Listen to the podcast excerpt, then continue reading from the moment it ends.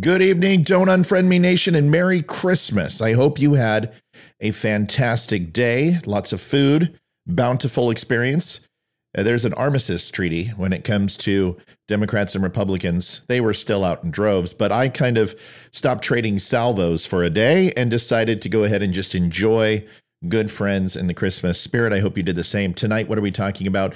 Well, that giant bill that is looming, the $1.7 trillion. There was a little piece of legislation that I'm really surprised people who challenged the 2020 election haven't been freaking out because I guess all the cures and all the people who do the conspiracy sites haven't grabbed a hold of this. They've been too busy chewing on other things uh, to actually notice. So I'm going to cover it tonight and tell you a little bit about what it's about, why it is constitutional, and why this whole thing is a big mess. Folks, I will be right back in 30 seconds.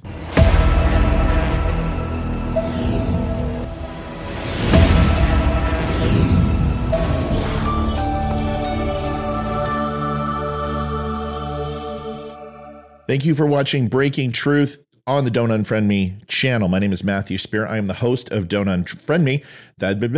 We didn't change the name, did we? I'm out of practice. Uh, episode 420. But I do not recut the show. Always have to move ahead and do the right thing. Folks, Minutemen Coffee one of the best coffees on the planet. I had a chance to crack the bag. I just switched partners with the Minutemen. And uh, listen, they are the second largest veteran owned coffee company in the United States. So I took it on their word that it was great coffee. Listen, I know I'm selling this stuff on don'tunfriendme.com, but holy moly, it is amazing. Like I had the the the uh, Trader Joe coffee it was amazing. Made 10 cups and we plowed through it like eight o'clock at night. Tried the Don't Tread this morning. It's simply amazing. It's a cut above the rest. It's not Starbucks and acidic and kind of bleh tasting as, as that coffee tends to be. Go pick up a bag or three bags actually, and get Trader Joe for free over on don'tunfriendme.com. And real quick, this pays the bills, folks, not because it necessarily they're paying me, but these are good friends of the show. Behind me right here is a American flag, a wooden flag. If you go to the PurcellvilleFlagCompany.com, PurcellvilleFlag.com, you can save 10% off any flag plus get free shipping. You can't beat it. It's made of wood, and shipping anything today in today's society and world is uh, for free is a pretty good thing. So, folks, thank you so much for joining. Let's talk about what we were going to talk about tonight. Thanks for the long intro. I got to get through the work. The Electoral Count and the Reform Act that we've heard about, the Electoral Count Reform and Presidential Transition Improvement Act of 2022 is what it's actually called. It was introduced into Congress by Republican senators. Now, when we say Republican senators, we have to be very careful to understand are these people midliners? Are they hardliners? Are they conservatives? Or are they just pretending to be Republicans, as RINOs or uniparty people often do? In this case, they were a little bit of all of that. But here's how the bill summary defines its content. And this is really important. And why is this important to you? Well, on the, the, the, the, far right side, people are saying, well, this is the way for them to steal elections like they did in 2020. Whatever. Democrats are saying we need this to have free and fair elections. Well, guess what? Neither are true. Uh, nobody's trying to steal an election from this. What they're trying to do is show the provisions in something that was ratified in 1804 that doesn't necessarily have the language, as there are many different states with many different rules on how they handle state and local elections versus federal elections. And helping closing the gap in this language is important. It's already been ratified. So the constitutionalists who are saying, oh, well, we have to go back to the Constitution, what it said. Well, it never said Mike Pence could go ahead and overturn the election, never said that, and either did the Reform Act in 1804. And certainly doesn't say that now, and I'll go through that. And it revises the process of casting and counting the electoral vote specifically for only presidential elections, as that's the only time we use the electoral vote. The bill also revises provisions related to the presidential transition process, which is also important. The bill specifies that the choice of electors must, and when I say must, I mean must, occur in accordance with the laws of the state enacted prior to Election Day. Additionally, the bill identifies each state's governor, unless otherwise identified in the laws of the Constitution of the state, in effect on Election Day, as responsible for submitting the certificate of, assert- of identifying the state's electors. Further, the bill provides the expedited ju- ju- ju- easy for spit it out, Junior. Wow. Let's try that again.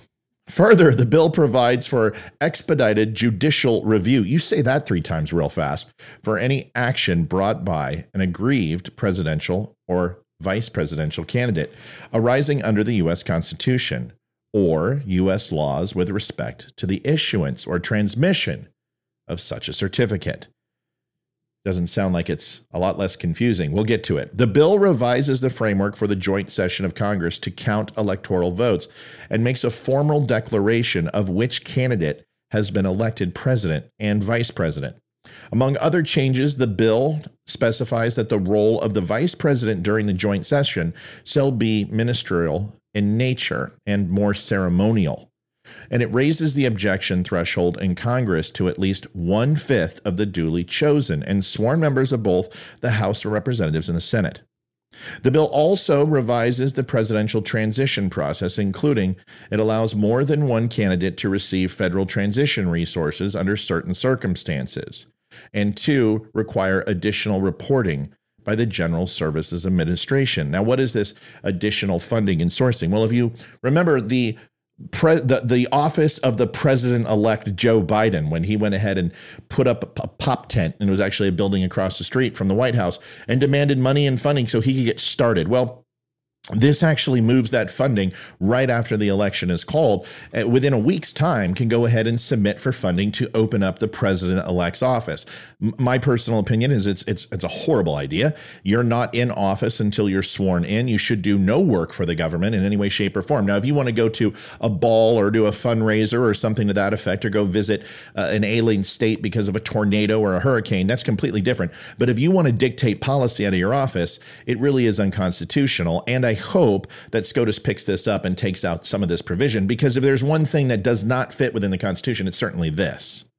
But the bill is neither Republican nor Democrat, if you really want to be honest. And I'm hard pressed to see anything in its provisions that would prove objectionable to either Republicans nor Democrats, unless it's the people who says, "Oh, the election was stolen," and they object to anything. That doesn't mean that Republicans are going to win. And just like Democrats, if it's Hillary, also believe that everything's objectionable unless their candidate wins, and those people you couldn't please half the time and second time to the other.